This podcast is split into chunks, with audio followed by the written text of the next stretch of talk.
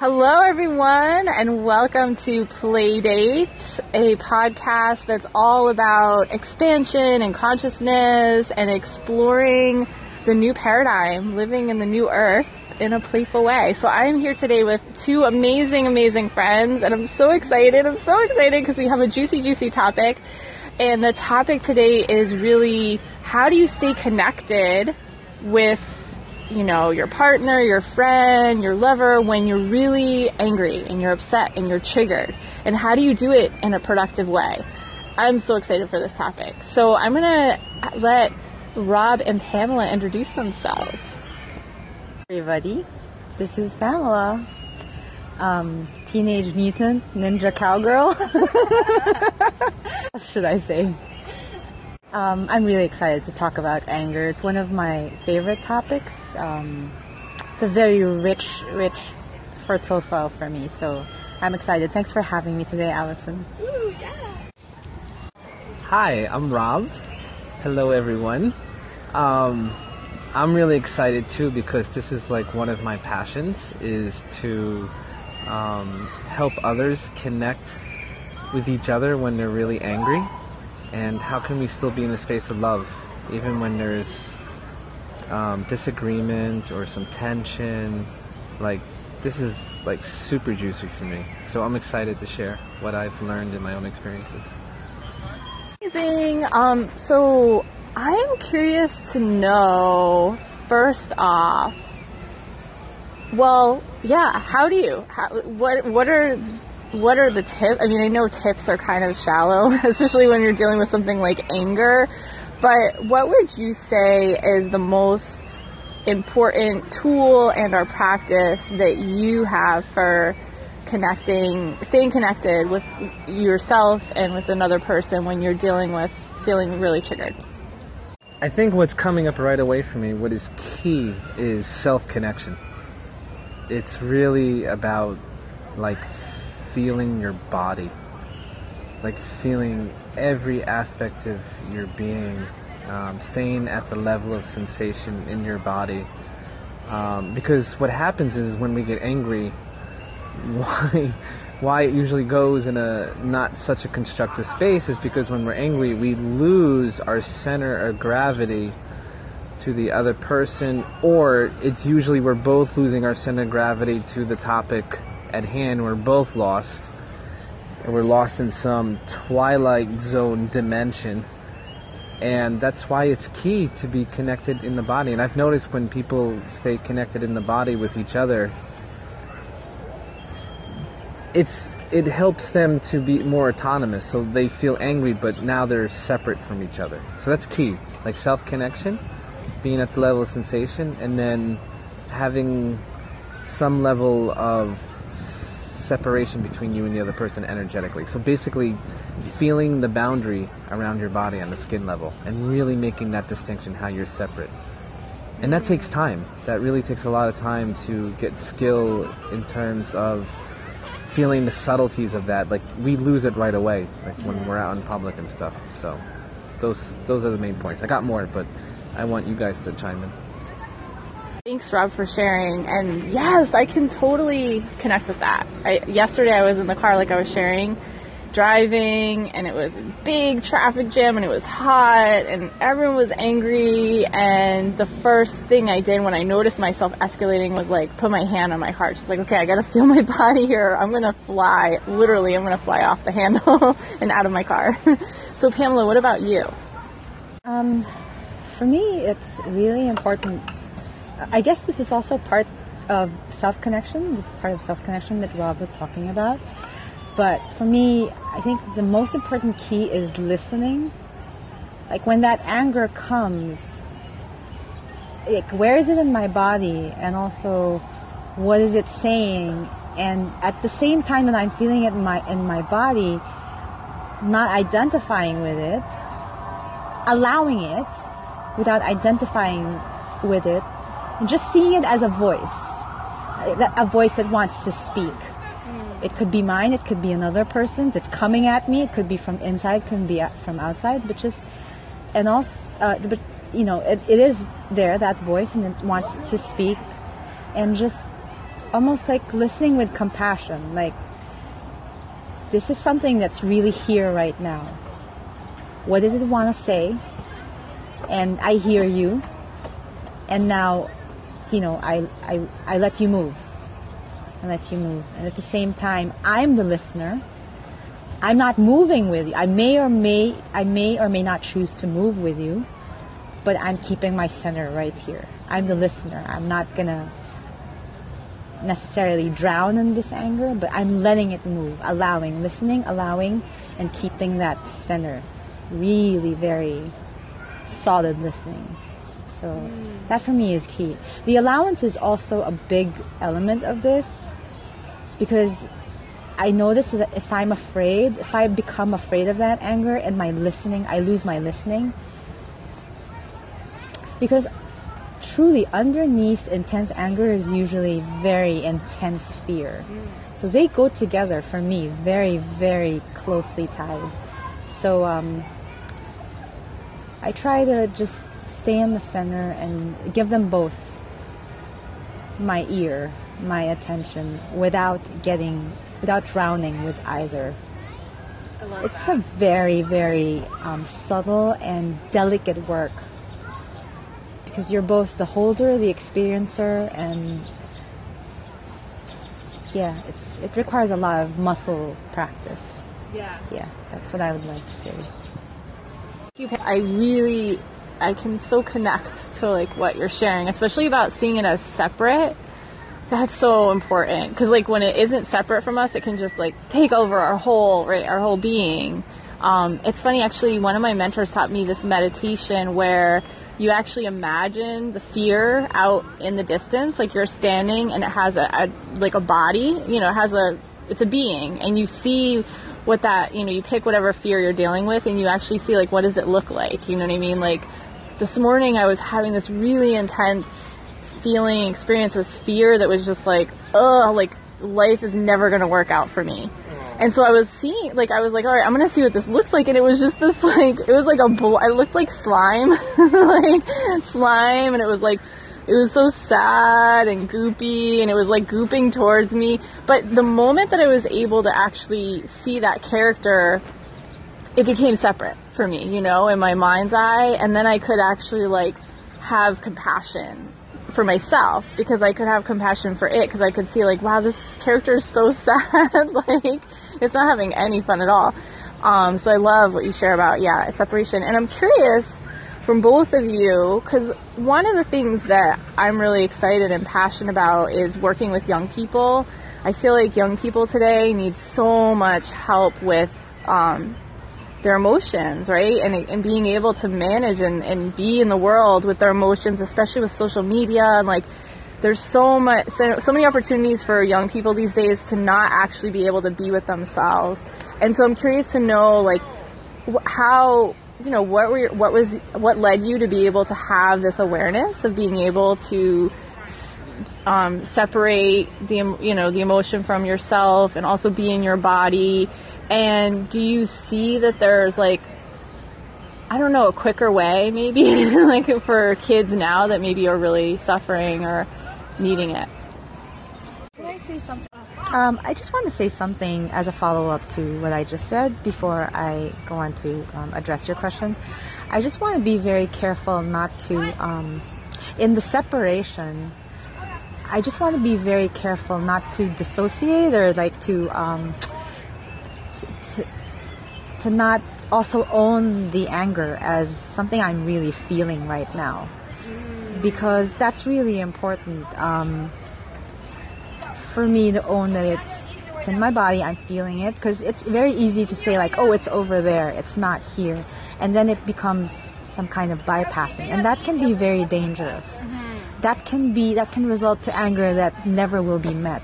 You know, like so it's really important. I wanted to really clarify that there is some kind of distance, but there's also an ownership. Like, yeah, it's here. I feel it right here It's not a, it's not over there. Mm-hmm.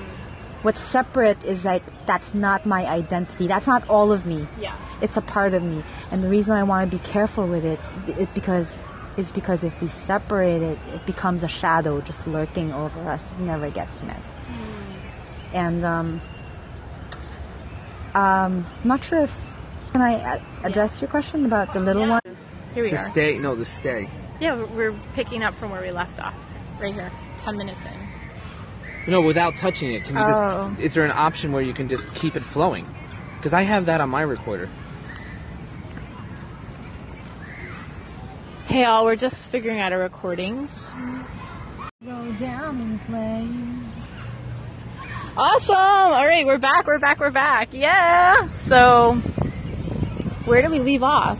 I want to talk more about anger. Like, um, I would like to hear everyone's experiences, like currently, something hot and juicy right now in your lives where maybe you're angry with someone and maybe you're having some difficulty staying connected or you're, you're being successful in staying connected. I think, you know, the, the listeners here would, would probably be interested in that. Some real life examples that are alive right now for us. Hmm. I love it. Hmm. Pamela, do you have anyone? Not too much. I would have difficulty picking one, but uh, How about you? I mean, well, part of me, I can think of some, and then part of me is feeling like, oh, I don't know that I want to share this with the world. It's like, You don't have to mention the person's name. I, I know, I know, it, but it's just interesting to observe my own resistance to wanting to even share that I Ah, have this anger. is a good topic right here. This is a topic right here. Let's delve into that at least. We don't talk about the person, but the resistance. Because Yes. this right here will, in my experience, prevent you from staying connected with someone. Oh yeah, totally. So, and you're like, I can imagine maybe a lot of possibly like long-term relationships. There's this unfelt anger, right. and it just starts Right. piling up and piling up, That's and right. then And it. you start, you put it under the carpet, and it, it just it's building up over time. Yeah, until it's ready to explode, and then you divorce or separate it or something. Yeah, which yeah. So I'm curious to know. That never yeah, like to in your relationships, how do you how do you like to process anger? What does it look like? Like take us through like a step by step of what does it look like? I mean, I know it's not always step by step, but Do you want to talk about our relationship? illustrate it. Yeah. You and I, Pamela? um, I mean, that's juicy. I mean, yeah, you, okay, okay. Yeah, we'll just give you some background here. So Pamela and I, um, it's 2018 right now, by the way, just in case people listen to this 10 years from now. It's 2018. Right, what is it? It's June. What is it? 8th. June 8th, 2018. So Pamela and I met around April 1st, 2009. Wow. Around April Fool's Day. I don't know if it was on April Fool's Day, but Around it was around there. And me and her have been on this crazy fucking journey for like the last 10 years. Like, we started off like dating, and um, she was actually. I don't even know if I want to share. Is it okay if I share everything? Because I don't mind. Your context. so at the time that we had this heart to heart connection and sexual connection, she was actually married. So that was a little tricky. We actually didn't do anything physically. until um, I separated. Until physically. right, until you separated. But it was interesting because we can do a segue here. It sound, and this is my my understanding of you and your ex husband was that there was a lot of emotion, and there wasn't much self connection on your part, and you were just like burying emotions, just like we were talking with Allison. Oh, I've been doing that for the whole of my life. Yeah. My entire life, yeah. And then what happened was um, it just was coming to a boiling point. I came in your life, and I think it was like within a few weeks when you were like, "Adios, senor," right? Yeah. Um, I think just like to go back to like the crux of the topic. Um, my initial response when I feel anger flare up is to blame. Usually that's my go-to. Like, who the fuck is messing with my field? Who the fuck's giving me this energy? I'm gonna start looking around. Like, you know, like who who's to blame? Who's to blame? Usually that's my um, that's my default. And then sooner or later I'll catch myself. And sometimes I could e- give even gets physical. Like I'll really like start like making sounds and growling. It's like Or like, pinching the person. pinching the person. Rob's. I've given Don't ever Rob. do that again. I've given Rob a lot of black and blues. that in hasn't day. happened in a long time. 2010, I think. Yeah, that was a long time ago. Like I would give him a lot of black and blues because my anger was so intense, and I, I felt like, oh, he's the he's to blame. And And I would and to be honest with you, like, I had no self control. I had no self control. I would just like, you know. but um, now, like, what nine years, a decade later, um, I have more self control, but I'm very conscious. I'm more conscious of the blame when I put it out there. And then I realized that there's this dynamic between that blame and how how um how helpless I feel inside. Really, like how open and vulnerable to hurt I feel inside. You know, so and I usually go to blame when I feel like unprotected, like I'm not able to protect myself. And that's why I come out with the force of that violence. And so mm-hmm. over the years, I've learned to really master self care more. You know, mm-hmm. like I'm doing this medicine, Chinese medicine. It's more about self care, it's a lot about self care. And a big part of it is also being authentic with myself. Like, oh, this is something I can't handle. I, I need to speak up. I need to say, I've had enough. I need to, I need some space. Instead of mm. like pretending I'm, oh, I'm big enough to handle this. Yeah, of course I'm, I'm big enough. And so I take it on and then I lash out because I realize like that's so not true. I'm not okay with this. And so there's a lot, you know, like a lot of invulnerability to myself that I had, that I didn't have, uh, that I had before that I've had to work through in order to work with my anger. I think a lot of anger is actually connected to invulnerability with ourselves. Yeah. Interesting. Thank you for sharing. Yeah. I'm sure a lot of listeners out there can relate, you know, on some level, or maybe even there's a new awareness that's occurring for some people that are listening, like, yeah, that's me, you know, like when I feel really vulnerable, like I, I'm not protected, I want to lash out. Yeah. and I can. There's certain for me. There's certain specific moments when that occurs. Like it's like specific situations when that occurs. Not all the time for me, but yeah, I can relate to that for sure. So Rob, do you do you want to sh- pick up more, share more about? Yeah, um, there's a rich history here. So Pamela and I um, started dating just around that time. He loves to talk about this topic. I don't know for the life of me why. Yeah, I felt a little sensitive too because I, I forgot that this is going to be public. So I was being playful with this, but I, I'm also being considerate of the, the listeners here that maybe listen to this. When I said that, you know, it was within weeks that you got rid of him, maybe I was being a little insensitive there. So um, I, I was being playful and joking around. So, but I also, you know, um, just want to take note that it was the marriage that you were in was pretty volatile and toxic, from what you told me. And it yeah, was, and just it- be careful with your words, you know, like I didn't get rid of him.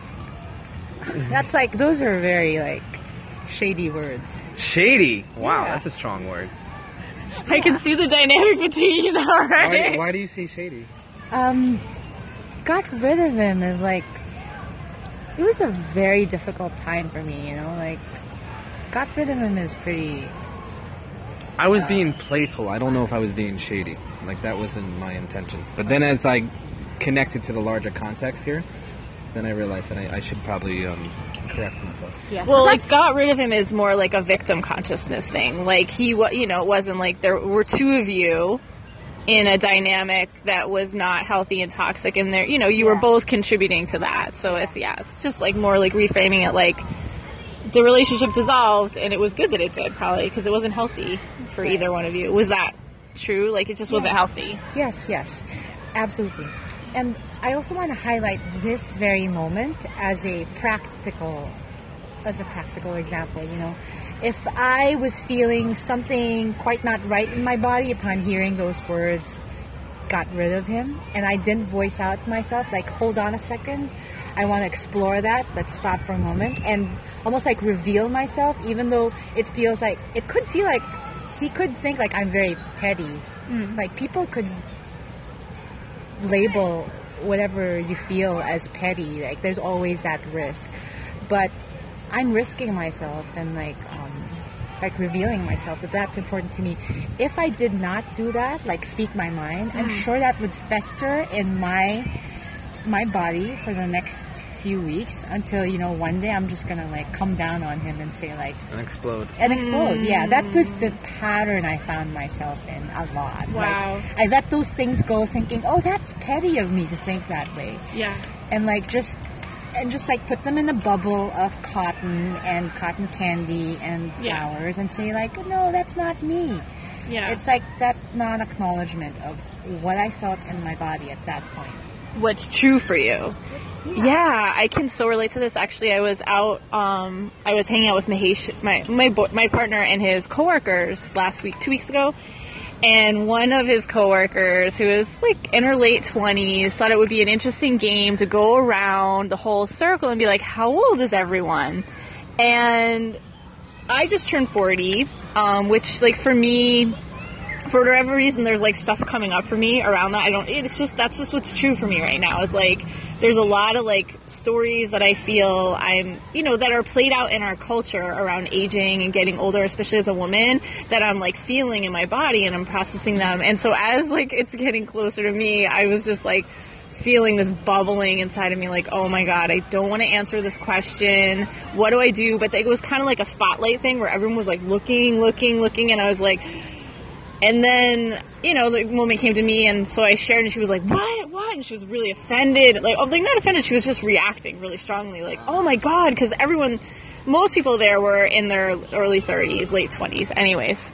Um, so, anyways, my point being that um, I had a moment where I was like, I could just not say anything to her reaction, but then I, but then I was like, no. What's true for me right now is like I find this really offensive and really rude that she's actually doing this, and I felt like she was bullying me, and on some level, like there was some insecurity in her that needed to like do this and um and react in that way. It just to me like I I just and I also was present to like a lot of limiting beliefs around aging and you know and all that. So I just spoke my mind, and people were really taken aback. Like they were like, "What?"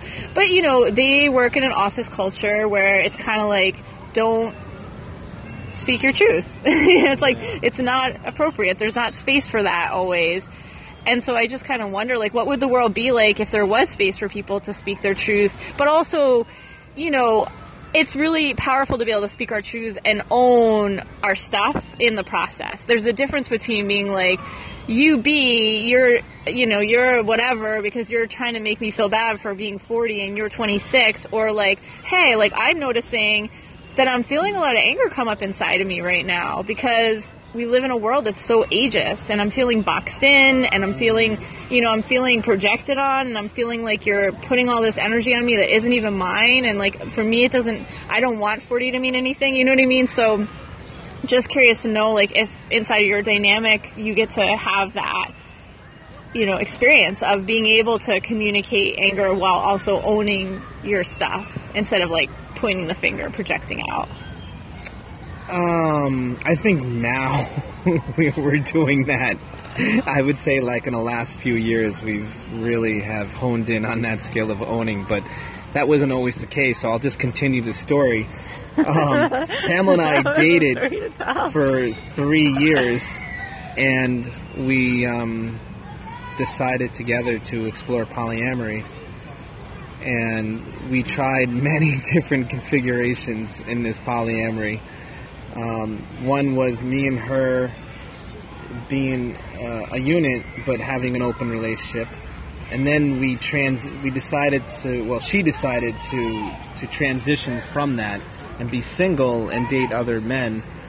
And then we happened to she was dating other men for a while and then we happened to she dated one man who was like one of my best friends and um, we had a triad and we lived together and you know we went through that experience and so many more other nuances that just is not enough time to describe but we've just been through so many configurations and now we consider each other like family and it's like there's really not a word for what Pamela and I are now. I mean, we both agree that we're not ideal for each other in terms of life partnership, but we want to honor the connection that's between us and we want to support each other in our life dreams and goals and help each other attract our ideal life partner.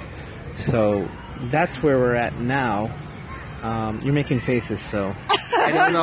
I'm getting so annoyed because you're like segueing from the topics like way over yonder. Well, because I we began we began with me trying to describe our whole ten years, Okay. And then I think it was you guys Yeah. that were segueing. So I'm just trying to weave. It's not that we can't come back. Okay. Yeah. So, um, just to come back to the crux of the matter. so, because I wanna, I wanna say like, like just to tie this in more tightly. Yeah. Um, what you said about, um, acknowledging how I'm feeling, saying it out, letting it be voiced out, and at the same time owning that this is my stuff. Um, so I think that combination is really, really important. So in our relationship, Rob and I, we have this, um, we have this thing called letting the jackals run. Yeah, that's the answer. Yes, that's question. to answer to Allison's question, right? We have this thing called letting the jackals run, and that I remember you, Allison, mentioning like you don't know if there's always that space for you to voice out how you feel, right? And that's very wise to mm. acknowledge that. Like, it's not always the right time and space. Yeah. But in our relationship, Rob and I's, we've established that we can, and we will, and we will be there, watching and letting the jackals run. So, what does that mean? Like, if I'm, if I have something on my chest that really wants to be said, I'm gonna say it, having asked for your um, consent. Like, are you in the space to to hold me right now? Because I have some jackals that want to run, and then I'm gonna let you have it. like, I'm gonna, I'm not gonna hold them back. I'm gonna let them run. You're gonna hear it. I would say a lot of times you don't ask for consent. Come on, let's not be fucking. Really? Let's not be so clean and proper Okay, here okay, on okay, the all right. recording. Right. To be to be hmm. honest, There's a there's an implied consent. there's I mean, an implied consent. Oh, well, that's Yes. a, I mean, that's a, even in itself a practice, right? Being that aware that, like, to ask. How about this? Inverse consent, meaning to say, if you're not okay with this, say something. Say mm-hmm. stop. right, exactly. Yeah, that's like what if it I'm is. not in the Okay. space where I can There's- hold her, I'll tell her. Right. There's an inverse consent. Uh, that's that's Okay. something I just coined right now. There's inverse consent. If you're not okay with what I'm doing, say it right away, and you know, like I won't put it on you. Okay. And sometimes you get we get messy. We we like Oh, yeah. we fucking jackal with each other. We, we, it's Right. just a fucking mess, and no one's holding anyone. And then we just go to separate corners. Yeah. And then we come back and we're like, oh, you know what? I'm sorry for being an asshole. Or, Yeah. But you I know, so there's always there's this other container inside the container. It's very complex, Pamela and I's relationship. Yes. I have to say that we can we have this allowance to make it as messy as it needs to be because we both have this mutual trust that no matter what happens That's the key, no trust, matter how yeah. much mud I smear on my like because it's also a beautiful way of exploring shadows and working with shadows you know Yeah.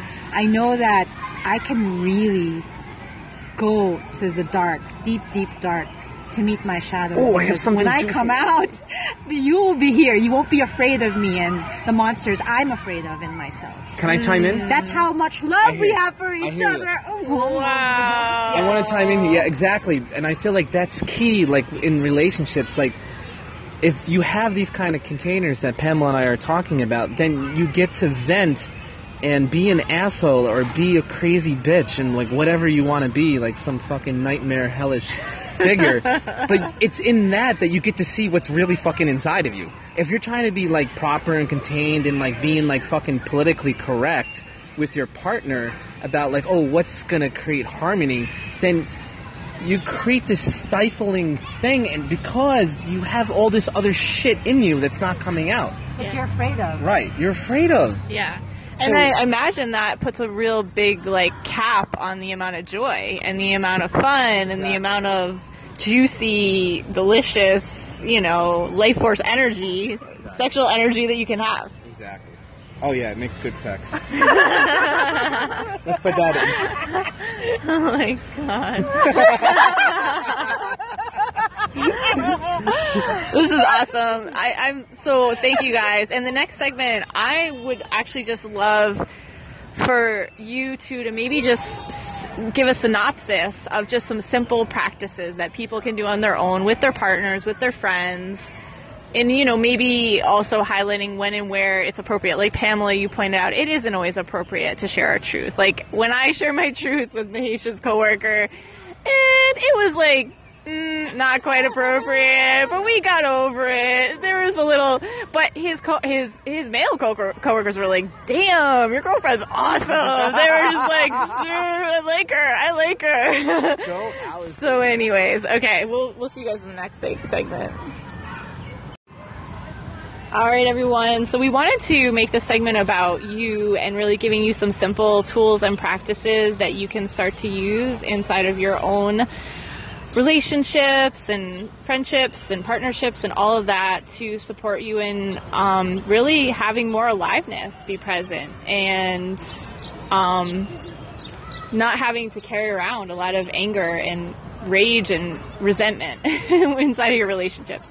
So, yeah, Rob, why don't you? I'd love to hear what would be, say, three simple practices that people could start. In terms of what? Like with anger with others? Yeah, and Um, I'm just sensing in. I think what's most important is self connection. So, like, doing like, you know, brief meditations during the day where you just feel your body and you feel the boundary around your body at the skin level and separating from the environment and, and owning those sensations. So, owning it meaning like, I'm having these feelings, I'm having these physical sensations, these are mine they're separate from the people in front of me, even though they might have been like uh, a contributor to this these sensations. Um, it's still happening with within me and separating. So just like that basic meditation would do wonders. And then, you know, you know what Pamela and I do now. I mean, it's like it's been years and years of training. So I'm trying to think of ways. I, I, I'm not going to encourage that for everyone because not everyone might be not at that developmental capacity. So yeah, so feeling your body, separating with a boundary, claiming autonomy and sovereignty inside yourself, and I think the second part would be to allow yourself to feel angry. Like if you're the kind of person that has difficulty experiencing anger, like give yourself opportunities to be pissed off. Watch the news. Like think of people that could piss you off. Get angry. Do that as a practice. Remember we did that in dynamic presence where I invoked anger in the group space. That's uh, dynamic presence is this relational meditation practice I teach. Um, so like invoking anger and like feeling that in your body and um, finding the second part would be like anger is beautiful man. Like i love my fucking anger. I love my rage and outrage. Like i love to express it. And the reason why i love to express it is because in the core of anger is a fucking truth or a voice that needs to be spoken in the world to yourself to the people around you. And of course, you got to be careful with this truth because you can get self-righteous, right? That's the one of the the shadow sides of anger. But what you can do is if you can claim that truth and let it touch the other truth of the person in front of you that's also pissed off and they, they have their truth and you let those true truths two voices like come in contact with each other in that anger I think what key is here, like to have constructive fighting versus destructive. Constructive is where you allow the truths to touch each other and you're open to being impacted by it, open to like your truth shifting and transforming to maybe their truth and vice versa.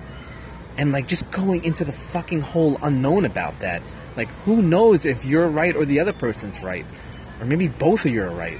And just going into that dynamic play. So a lot of that is first being able to separate yourself energetically on a sensational level in your body to do that. And second is being able to allow yourself to feel anger And then third is like honoring the truth that's in the anger and honoring the truth that's in the other person. And you can learn this through nonviolent communication. That's a great practice, NVC, that teaches you how to do that. Hmm. So Awesome. I think in a nutshell, yeah, that's probably the best to start with. Perfect. Thank you, Rob.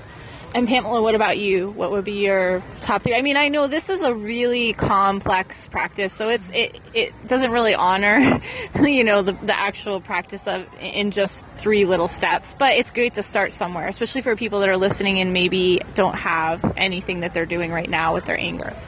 Yeah, absolutely. Um, a, it's kind of hard to add to what Rob just said.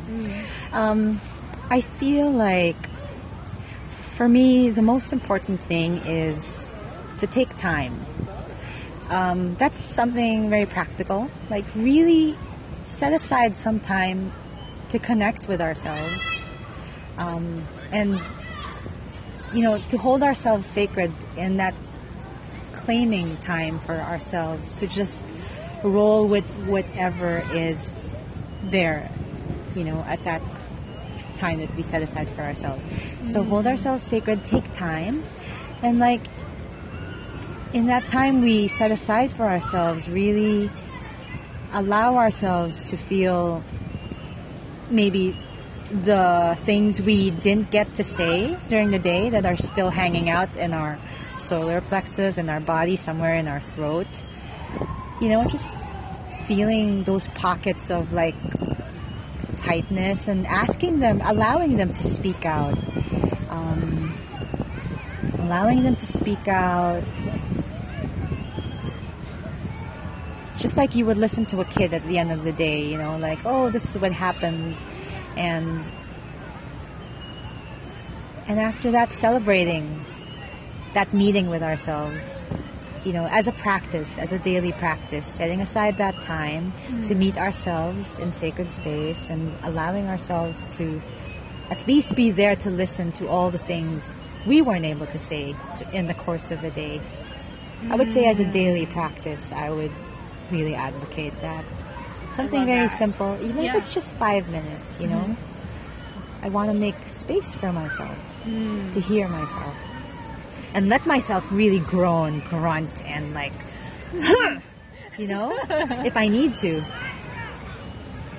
and jump up and down if I need to. Wow.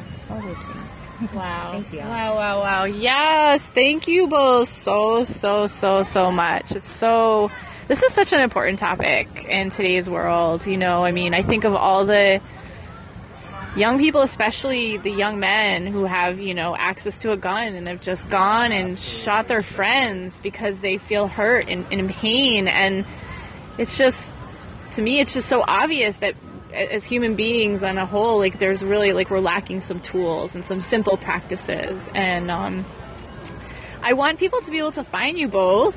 So if you want to be, because you both are practitioners, if you want to be found, um, no pressure either. I can also add that on the on the Facebook, link to your your businesses. Um, Yeah, I don't have a website right now. So okay, but you do do one-on-one sessions with people. yeah. I mean, people can contact me through Facebook, but if you're going to contact me through Facebook, just let me know who you are and why you want to be friends with me.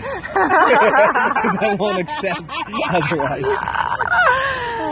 I'm making faces because I just took my um, my website down. I'm I'm in the middle of a transition right now, but Yeah.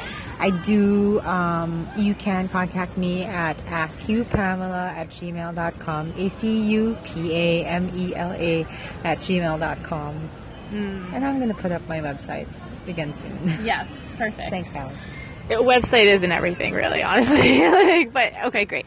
Yay! All right, we're gonna adventure because we're in Central Park right now, and it's pretty cool. There's like picnic tables, baseball fields, kids kids, water. oh my god, so much happening. Rock climbers, like everything. So we're gonna go feel our feelings and be in our bodies and Stomp our feet. yeah, and do it in a way that is appro- like you know fits into the Central Park mode. All right, bye everyone. We'll see you next time. about like everything was gonna go on the thing.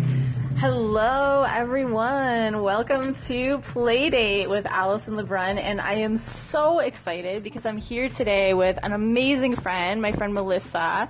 And I just love her. She's so awesome. She has incredible curly hair. She's wearing this great flower dress. And today, we're going to jam on some really juicy topics like psychodrama and music therapy and authentic relating. And so I want to hand it over to her so she can just introduce herself and then we'll kind of get going. Hi, my name is Melissa Gutman, and uh, as Allison said, we will be speaking about psychodrama. I am a trainee in psychodrama, which is a psychotherapeutic modality, and I just completed my graduate studies in music therapy at New York University, and I'm en route to becoming a certified music therapist. And I'm also a voice coach and a songwriting coach, and uh, I think that's about it for now. Yeah, awesome. Um, so we were just talking and remembering how we actually met through the authentic relating community in New York City, which is so cool. I feel like almost everyone I know is involved in some way in the authentic relating community. How did you get started? How did you get involved in that circle? You know what I think happened? I was at an event called Goddess on the Go, and I met Amy Silverman there. She was doing a presentation on authentic relating, and we both had a background in singing as well. So we were, I think, also I came to one of her meetups, a singing meetup, and then I also came to an authentic relating meetup, and um, it was just like the right time, right place. It was the first time I did circling, and um, I really needed, I really needed it. I needed to be witnessed and seen in that moment. So it was a really healing first time for me. Yes. Oh my gosh. I love authentic relating. I love, for those of you out there that maybe haven't stumbled across it, definitely see if you can find one nearby you. Authentic relating is a really juicy relational practice, um, meditative relational practice that creates space for deeper intimacy with friends and partners. Um, and just really, I think, understanding one another, seeing one another, right, as people for who they are, out, outside of like the judgments. So it's awesome. Um, but what interests me about you, another thing that interests me about you is just like your love of creativity and embodiment. Because I'm super into embodiment. What led you to kind of going outside the normal you know, I guess like traditional therapy world and exploring more of these like kind of fringe modalities. Yeah. You know, it wasn't even intentional. Um, when I was 19, I tried therapy for the first time, and it was a cognitive, cognitive behavioral type of therapy. And it was really helpful in terms of giving me tools to manage symptoms and have an intellectual understanding of certain things. But I didn't really get into the meat and potatoes of my life. I didn't really feel my feelings and develop these deeper awarenesses so that I could integrate um, a fuller sense of myself. And so it wasn't that I even knew there was a different type of therapy. But when I was 23, I met a couple of voice coaches um, who were very therapeutically oriented and spiritual, and I had mind blowing experiences. It was like my first time going into a state of flow, my first time having sort of meditative experiences. Um, my first time having these deep, profound catharses where I was, you know, grieving in the session or expressing anger for the first time and connecting it through my voice. Didn't even know it was in my body. So that was when I realized that the body is very important to incorporate. I'm curious. Yes. Oh my God. Yes. Yes. Yes. I was lucky in that my let's see, sort of the beginning of my therapeutic journey was when I was about 25, and I ended up um, going to this kind of woo woo like spiritual event in my my town with my mom. I dragged her there, mm-hmm. and I met this woman who was a tarot card reader, mm. and she basically took me through this guided visualization. And at the time, it was stuff that I thought was really weird. I was like, this is so strange. I don't know what she's doing, but in the session she's like oh you would work really you would do really well with an embodiment type of therapist and i know this amazing woman who does hakomi therapy oh, which i don't know if you're at hakomi yeah i, I did hakomi mm-hmm.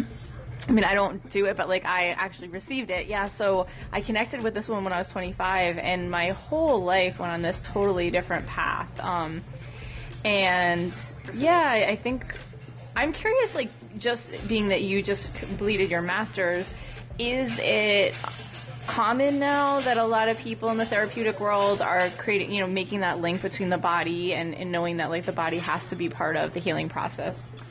Well, there's different types of approaches. I don't know exactly what the I don't know what the breakdown is of therapists all over the world and how many of them practice the more somatic embodied approach, but I do think that trauma informed therapy has really been in the you know greater consciousness of people these days. And there's a I, I'm going to butcher his name maybe, but Bessel van der Kolk, I believe, wrote this book called The Body Keeps the Score, mm-hmm. which every therapist is talking about right now, and it and it's all about trauma therapy, but how you need to incorporate the body in order to heal trauma. And so all those modalities now that might have been considered fringe in the past are now seen as essential to a more complete healing. Wow. Oh my god, that's amazing. If it sounds like something is in my mouth, it is. because we're at the sushi place in Christopher Street in New York and oh my god. Delicious. The spring roll is so good. So yes, oh my gosh. I have to look into that book. Um, it's something I've just always known, but I think it's because I grew up playing sports. I was lucky. My dad was an athlete and he just was really adamant about me, you know, being involved in sports. And I started playing tennis when I was like seven, and um, you know, dancing and all kinds of things. So I always knew I felt better when I was connected to my body. You know, that's something I always knew. But so I'm curious. Your interest in music therapy, mm-hmm. what led you there? Like, where? How, how? What did that path look like? Well, because my voice coaches were really my first good therapists, hmm. you know, the ones I really needed at that time and didn't even know I needed them. Hmm. Um, the way I could connect to my emotions through music was unparalleled at that time hmm. through any other modality.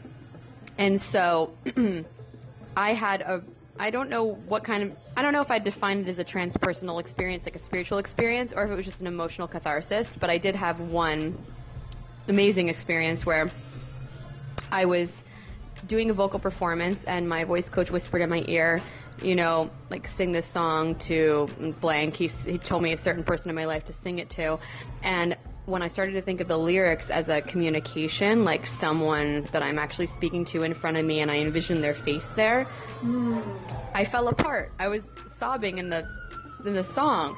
But then but then the most amazing thing happened where my my voice took on a more natural quality. Um, I wasn't thinking about how I was moving or how I was standing. Like all these things that I'm normally so self conscious about when I'm performing went away because I just became honest. And so my voice sounded better, my performing was better, and simultaneously I was healing at the same time. And and it occurred to me like this is the secret nobody knows. If like you can get real with yourself, performing is natural. Wow. Oh my god, that's so juicy. I love that. I have to wonder if any um like famous, you know, Hollywood or I don't know what you call them, rock stars or you know, big time singers if they work in this way or do you have a sense that like maybe some of your favorite artists just kind of intuitively know this and that's just how why they're so loved or Well, there's a difference between the pop world and the musical theater world. Mm-hmm. I came up in the musical theater world, where there was an emphasis on acting, and some of it looked a little over the top Yeah. and not quite as organic. It depends on the method, but there's lots of acting methods that are about like feeling what you're feeling in the moment and channeling it into your expression, something a bit more improvisational. And so, um, you know, pop singers, they're singing their own lyrics that they wrote about their own lives. And so sometimes I think there's an immediacy there that makes sense to them that sometimes actors have to come back around to and be like, oh, duh. I can just like be me having an emotional experience that feels related to me and see what happens. And there's a certain amount of surrender in that too because you're not contriving like what each part's going to look like or feel like and I'm not in that world professionally, so I think at a certain point you do need to polish it and refine it and kind of know where it's going to go. But at least in the rehearsal phase, it's so fun to just like try on different ideas. Mm-hmm. And so my coach David Friedman, he would suggest that we were in different he called them circumstances. So you know, if somebody had to really get angry. There was a woman who had a really hard time getting angry in our class, and so he he went so far as to say, "Imagine you're singing the song to Hitler or whatever," and it brought something through her. And so just that experimentation of like, what makes me tick, what makes me cry, what makes me angry. and what can I draw from from my own personal experience to make this real? Wow! Oh my god, this reminds me of um, so it's so beautiful. I love that. I'm laughing because yesterday I I felt the need to like express myself. Um, one of the things I love about creative expressive arts therapeutic things is like for me that's been a big part of my healing path as well. And when I don't express myself, I get really depressed. Mm. Um, it just my energy flow stops. I think that's what happens. So You're a painter, you said? Or? um, I love dance and I do all kinds of. I just whatever I'm interested in, I'll do. but yesterday, yeah, yesterday I was um feeling really angry, and so I got- I turned on this song by Rage Against the Machine, and I was singing. Yeah, yeah, that one.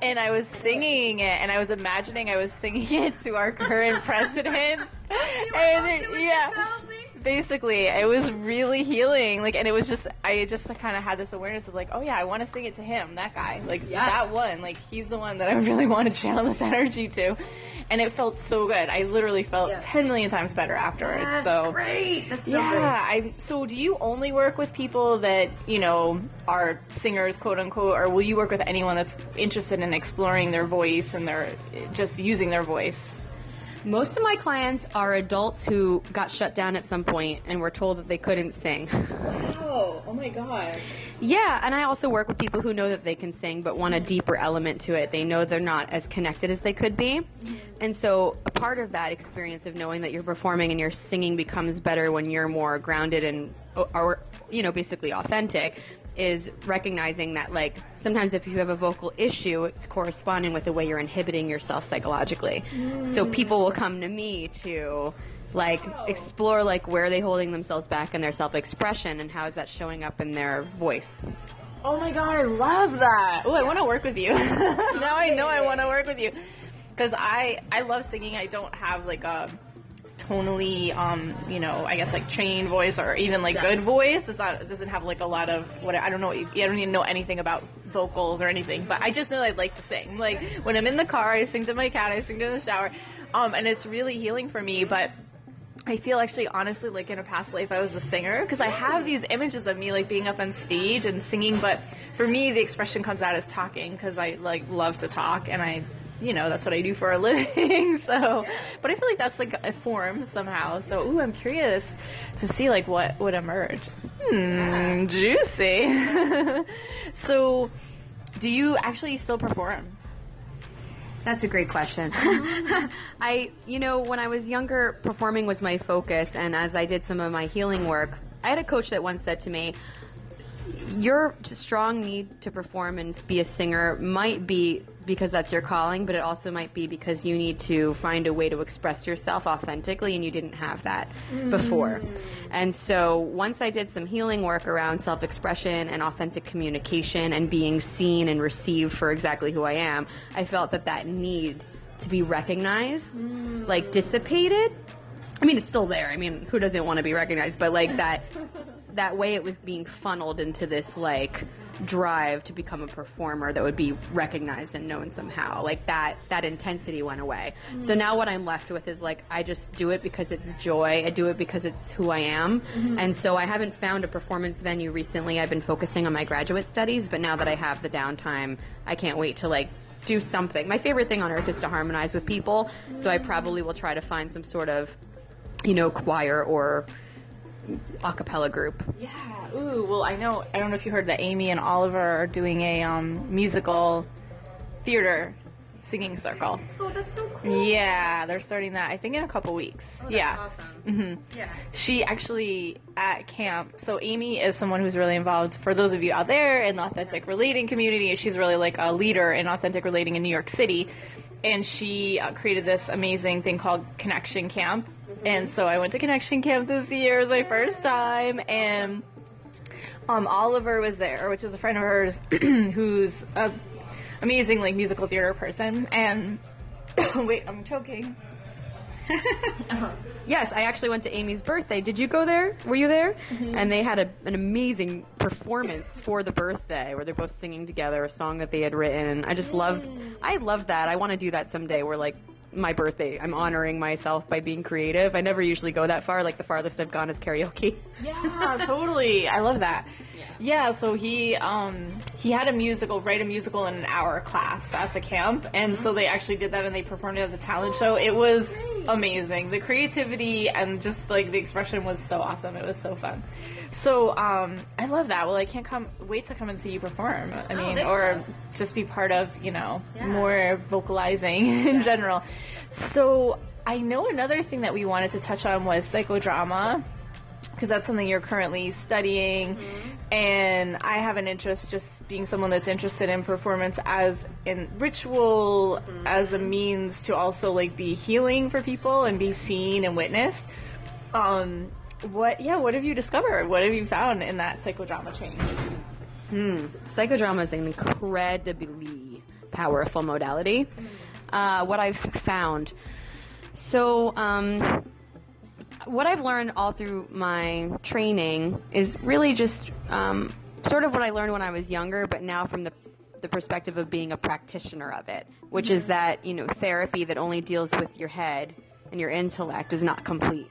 And you can't heal on the most fundamental level unless you're incorporating your body. And so psychodrama is really like an acting out the role of your life. So, you know, for example, in a in a scene like I might be playing myself and I might have to train someone to play like my sister or family member of some sort. And so I have to really embody what it's like to be in that relationship and act it out the voices, the, the gestures, and all of that, and the words that we tend to exchange with one another, mm. for example. So it's it's a really illuminating process in terms of like getting into the root root of what you're feeling and then like pulling it forth in in the in the room and then you learn things on a different level that you never even knew. Ooh it sounds so juicy. And also intense. Very intense. Um, do you find i'm just curious to know when you have say you're doing something like on a family member and you have somebody else playing the family member do they often intuitively like just kind of know things or do things? And you're like how did they know that? Or how did they do that? Or why you know i can't believe they're doing that thing that my mom or whoever always does. It is the creepiest thing of all time, and amazing. I mean, you know, I tend to think, you know, if you believe that we all, on some level, have experienced similar things, you know, we can identify and relate to one another, even if we don't have the same exact circumstances of our upbringing or the same exact conflicts and whatever. So if you give someone a flavor of, of what you've been through, they can take the ball and run with it, and it becomes like improv for them. And I love it. I think it's incredibly fun and liberating when I'm playing a role in someone else's life, and I just kind of like trust my instincts and my intuition, and then later after they'll say, "Oh, that was really strange," because that's something they always say, or that's something they do. god that's so interesting Yeah. really Ooh, that's so interesting um I kind of wonder. I don't know. This you may not, or may or may not know this. This is just me and like being curious. If this was something that people did, like before there was therapy and there was all these, you know, mm-hmm. definitions and distinctions in the therapeutic world, like if this was something that people just naturally did on their own, like do you know the kind of history of psychodrama or where it started? I mean, I don't know. I like I'm really interested in, you know, tribal culture and their sort of rituals and like the shamans and that kind of thing and how they would do a lot of acting out of certain things, but they were always like metaphors and things like that. So just me being curious. It's actually a great passion of mine to now spend some time looking into that connection myself because I do know Joseph Moreno created psychodrama, but it wasn't before any other type of psychotherapy was created. It was an earlier form, I believe, like well, earlier in the in the 20th century. You know, so he was he was actually bringing psychodrama into psychiatric hospitals and you know doing that. I think I wish I could give you an exact decade, but I don't want to butcher it. Mm-hmm. And so that you know that modality though was definitely unorthodox. You know, through a certain period of time, we were looking more at like ta- regular talk therapy as being like preeminent. But then when you look at ancient cultures, yes, ritualistic dance, music, drumming, and I've done all of these things now as a part of my training. You know, I, I led a drumming group for music therapists. I mean, not sorry for music therapy patients, and I also, you know, have studied healing dance modalities and use my voice, and now I'm doing the psychodrama. So I really consider like my work like like a combination of all of it, sort of like performance arts therapy. Mm, oh my god. Oh, so awesome. well, wow. I mean, I have this big vision. I've had this vision for over 15 years. I know it'll come to fruition at some point. It's not right in this moment, but one of my dreams is to start a um, like expressive arts, basically like retreat center. Yeah, and have it be like somewhere beautiful, like in nature, where there's a lot of nature and, and there's like a farm on the property and an outdoor theater. Um, and have it be kind of like a modern day like research lab and also like a place for a lot of people like yourself that are you know, experts and up and coming people in this field to do their workshops and people to come. Yeah. so I'm just present now to like, ooh, when that happens, you're definitely, I would love to have you come and, you know, share your work. So what are you excited about? Like in terms of, you know, what's coming up, things in the future, what's exciting to you right now? Getting a job would be great. Um, I'm sort of in this netherworld because I just ended my internship, which was very important to me and beloved to me, and now I I'm unemployed technically. So I'm, I'm what I'm excited about is you know actually becoming certified um, as a music therapist and finding a place that I belong, you know, and then eventually in the next couple of years, hopefully starting my own private practice, um, psychotherapeutic practice. Mm, yes. Awesome. Um, I want to also talk a little more about psychodrama, if that's okay. yeah, yeah, yeah. It's something that you came up. With. Yeah, so like one of my favorite techniques, and actually Gestalt therapy incorporates it as well, is something called the empty chair technique. And this has been one of the most profound healing things I've used for my own healing process. Mm. And the idea is that like you, it kind of ties in together what I used to do in my vocal performance, where you imagine someone sitting in the chair across from you, and you mm-hmm. project onto them whatever you really want to say. So it's mm-hmm. like an empty chair, but like you might say, "Oh, that's my uncle in that chair," or whatever, and then you talk freely, and then you switch places, and you speak from their perspective back to you. That's a really powerful technique that just helps you get perspective on things, like sh- shift from different roles in your mind, so you can kind of get a broader picture of the dynamics between you. Um, and another thing you could do is like an interaction between you and a body part. So you can like put your like heart on the chair, or your stomach on the chair, and then you can get more real about like maybe health issues that you're having or tension or emotions that you're carrying in different parts of your body. So like it, it's really the possibilities are endless. Mm-hmm. But what I love about it is, you know, through using both like that dramatic, you know, physical physicalization of it, um, and also the trauma informed approach, you can really get to the root of some of your issues.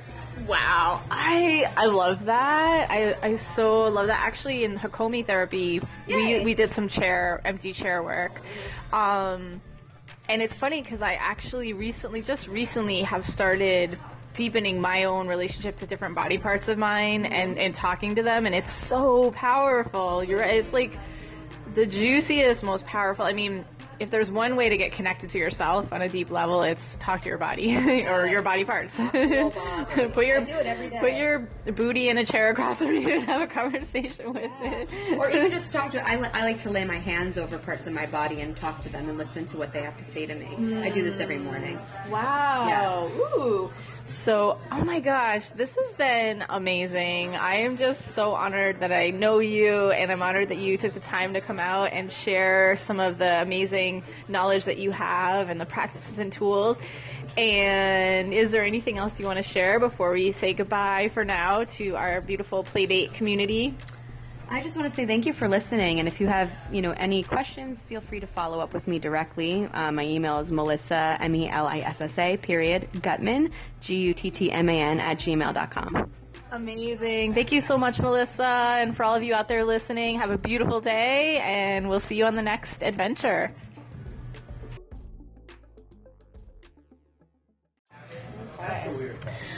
All right, everyone. I wanted to give you a chance to gather a few tools from the amazing Melissa. So I'm going to hand it over to her so she can outline just three simple daily tools that you can use um, to continue developing your relationship with yourself and staying connected to your true self and expanding and doing all the amazing things you're doing in the world. So here you are.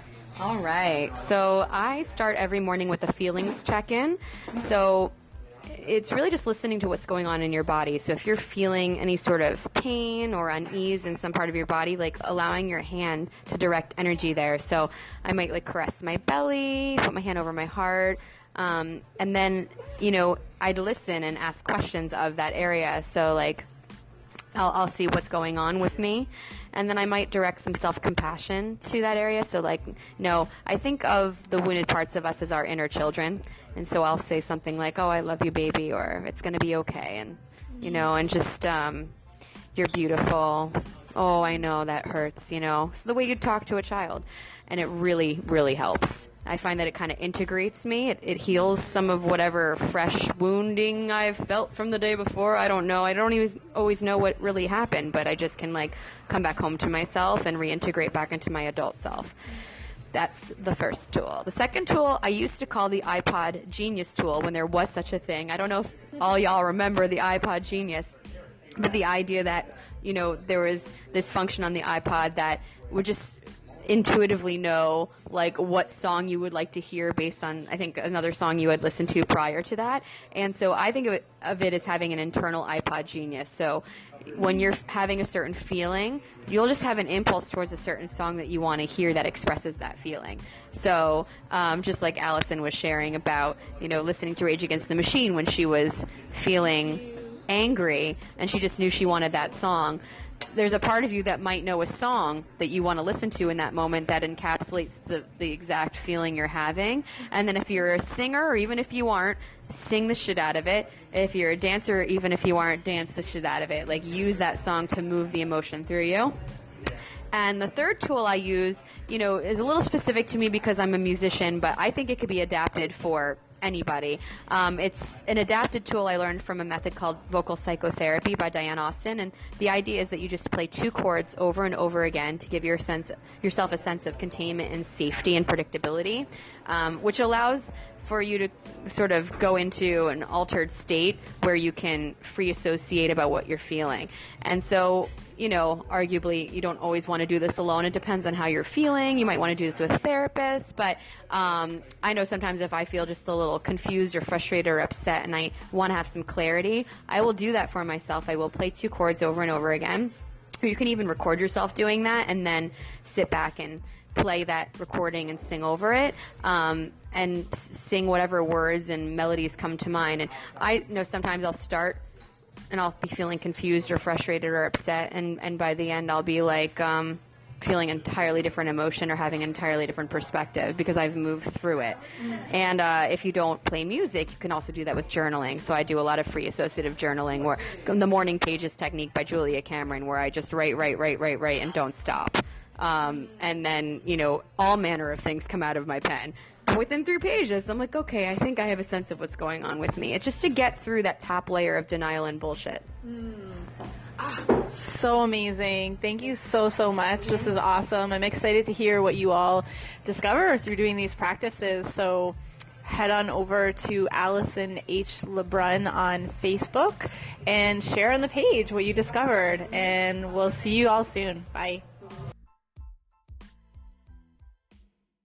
Yes, woman. okay, so we are back. And in this segment, we were just having a really juicy conversation about some shared experiences around, you know, getting involved in personal growth industry, which is amazing. And I'm so grateful that I happened to get involved in personal growth in my mid 20s. And it was also at the same time when I was doing some um, pretty deep embodiment therapy. But at that time, this was like 15 years ago, there weren't really a lot of distinctions, and I don't think there still are a lot of distinctions inside the coaching world and the therapy world, and then, you know, the healing world. There's sort of these three worlds, and they're all kind of mixing together in some ways, but, um, you know, we were just jamming on how this embodiment piece and how the embodiment piece that Melissa, you know, is will be working with one on one with clients with as soon as her certification gets passed through, um, is so important, and it actually can help you go higher. So maybe if you're out there and you've been working for a co- with a coach or you've been doing personal growth programs out there, but you notice that things are not shifting, you know, things are kind of staying the same. And I know for me that was my experience. I did a program for six years and I did all the courses in their school and and I got a lot. I grew a lot, but there were still some areas where things were just not budging. You know what I mean? Like my self worth, my self value wasn't budging. It wasn't changing. And I and even though I had all these amazing tools, all this amazing awareness, like there was still fundamentally just some really deep healing work that I hadn't touched yet. So I wanted to give Melissa a chance to also share about this. Yeah, so real growth and healing takes time. And this is what I'm learning in the therapeutic world. And that's something that the personal growth world often doesn't endorse. And so, yeah, I mean, I can't speak as an expert on this because I'm still new on my own path. And there have been things that have shifted more quickly than others. But I think um, the, the most fundamental issues we have, the symptoms we have around that, it can take time to look at that, to grieve that, to reconcile that, to make sense of that. So even if you have like sort of um, a lightning bolt awareness, that that's not the work. The work is what you do after that. And so if you're focused on like behavioral change right away in dramatic ways in all these different areas, there's going to be a rebound rubber band effect. And I found that in my po- personal growth work as well. Like I might know intellectually that I should trust someone, but until I f- like have a deeper deeper tune up around like what had me not trust in the first place, I'm going to keep reverting back to my old behaviors. And then people might coach me out of that and I'll go back to trusting a little bit. But like it, it was never like um, a sustainable growth until I paired the coaching with the therapy. I love that word, sustainable growth. it's so, so encapsulates exactly what I feel, you know, needs to be present in the coaching industry and the personal growth industry because there's a lot of people coming into these programs which are amazing and teach people amazing tools but they're bypassing they're really stepping over um, important pieces from their maybe their early childhood that they haven't integrated yet. And so while they may develop themselves as a leader and they might, you know, learn a lot of really amazing distinctions about being a leader, um, they like you said you know they may still fundamentally not trust people. I think that for me that was something that i really you know i did a lot of leadership training. But yeah like the work i'm doing now is actually reclaiming me trusting myself and also healing the parts of me that felt like i you know there wasn't someone there when i needed them. And that's only expanding my leadership quality. It's taking me higher as a leader right? I can be present in the face of a lot more um, you know breakdowns and things not going the way that I want as a leader and be okay with it because I've been present in with myself inside of that chaos. Yeah, and I think like going longer goes faster in a way. It's it's hard to explain. It's a paradox, really. But when I spent four years doing personal growth work without therapy, very little actually changed about me or my life. Even though I had the awareness of the direction I wanted to go in and had really great behavioral tools that I now can use and like they kick in now that I have a more solid foundation, I can bring all that in. But uh, I think often the order of doing therapy first or alongside with that can actually like you know, while it takes longer at first to kind of do more uncovering work and grieving work, then I feel like there's sometimes is more of an exponential growth after that because like you you have laid the foundation for a healthy life mm-hmm. and and some of those moving parts that were so sticky can all start to move a little quicker and again I'm just speaking from personal experience too because this has been my experience Yeah. I love this. I love this conversation. I personally I am putting a call out and I just want to share a desire that, you know, more coaches out there because I know there's a lot of coaches out there and, and healers and um, it's awesome, right? Like it's changing the landscape of what it means to be human in our, you know, world today, and that's what's needed. But I definitely really have a strong desire that more coaches have a lot more awareness about trauma and also have access to the humbleness of being able to say to a client, you know what?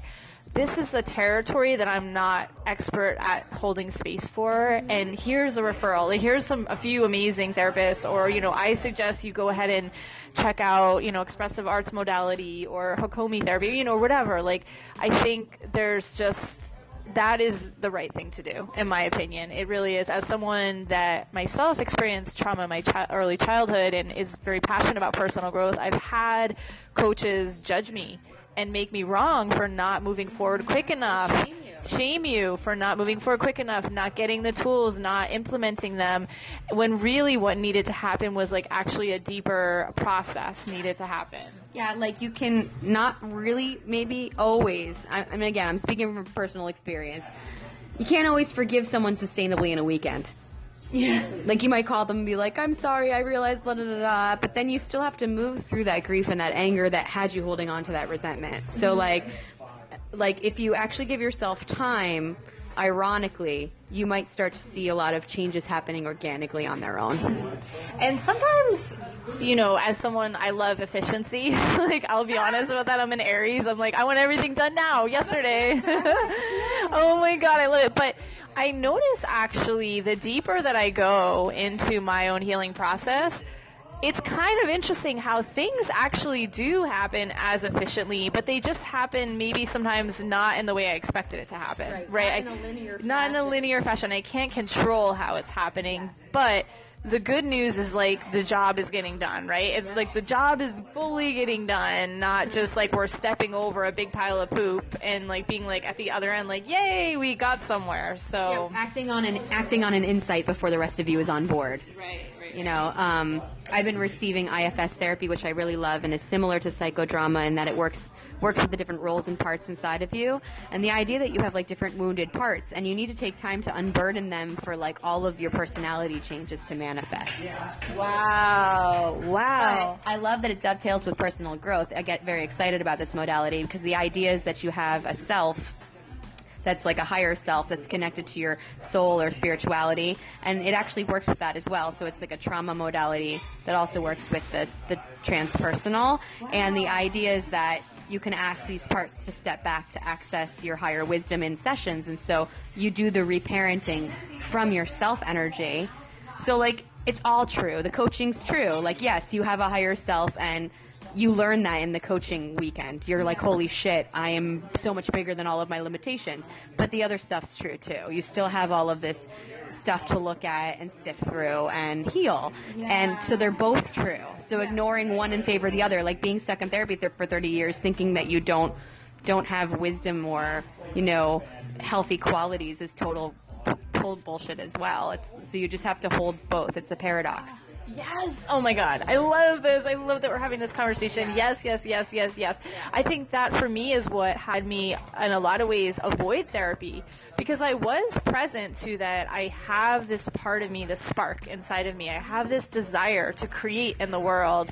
And I didn't want to be boxed in by a therapist. I didn't want a therapist projecting on me, well, because you've had this happen in your childhood and this happened, you know, you need to like be careful and go slow. And so that was what led me and drew me into more personal growth programs. But I'm really excited we're having this conversation because it tells me that the consciousness you know, outside of us too is shifting where there's that awareness. It has to be both. You have to be doing the both, the shadow work and the and the light work at the same time, always. Yeah, and, and I, I, again, I'm not like a spokesperson. This is actually therapy that I'm receiving, but I'm definitely going to get trained in it, which is why I'm excited to speak about it because I think it's really helped me hold the paradox beautifully. And uh, Richard Schwartz, who created the model, he said that everyone naturally and intrinsically has what he calls the eight C's, and I think it's like compassion, creativity, connectedness, courage, um, calmness, all these resources that we have naturally. And when you're able to go into um, a state of mind where you're in more of a self state, then you have that available to you immediately. And I think that that's what courses like Landmark actually help you get to because they help you kind of in a, in a really um, really powerful, amazing way, like sort of think back. Think past and sort of embody like the um, think past your defenses and embody like a more truer nature. But then you know you can't ignore that your personality structure has all that other stuff going on too. Right. Yeah. Wow. And so that coaching modality is called IFC. IFF, IFC wrestling champion. You are wrestling with your demons. Just kidding. If you're doing it right, you're being gentle with them. But that being said, it's IFS, internal family systems. It is so cool, mm. and I just feel like it sort of makes sense of everything I've done so far. Wow. And is this considered a therapeutic model or a coaching? Like, can anyone study this? This is what's cool. It's a therapeutic model that deals with the trauma of like your burdened inner children and other parts. They call them protectors, firefighters, exiles. It's a whole language that you can look up online.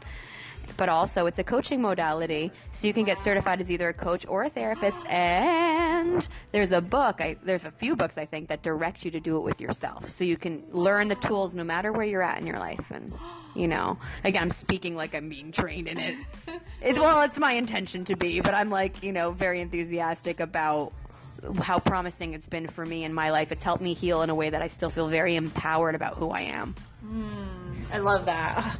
it's, it's everything i wanted from coaching and therapy put together Yes. Oh my God. The person that created that is a genius. I'm totally getting one of his books, and yeah, I'm going to dive in. Ooh, this conversation has been juicy. I'm excited to. Yeah, see what you all got out of this. We'd love to hear from you. You can feel free to e- email me at Allison H. Lebrun, A L I S O N H L E B R U N 9 3 at gmail.com because I'd love to hear if you have thoughts on this topic. This is a juicy topic, and I have a sense that a lot of coaches are stumbling upon this maybe in their journeys, um, or maybe therapists too, you know, sort of this interesting paradox and wanting to put it together. Thank you, Melissa. We'll talk to you all soon. Bye.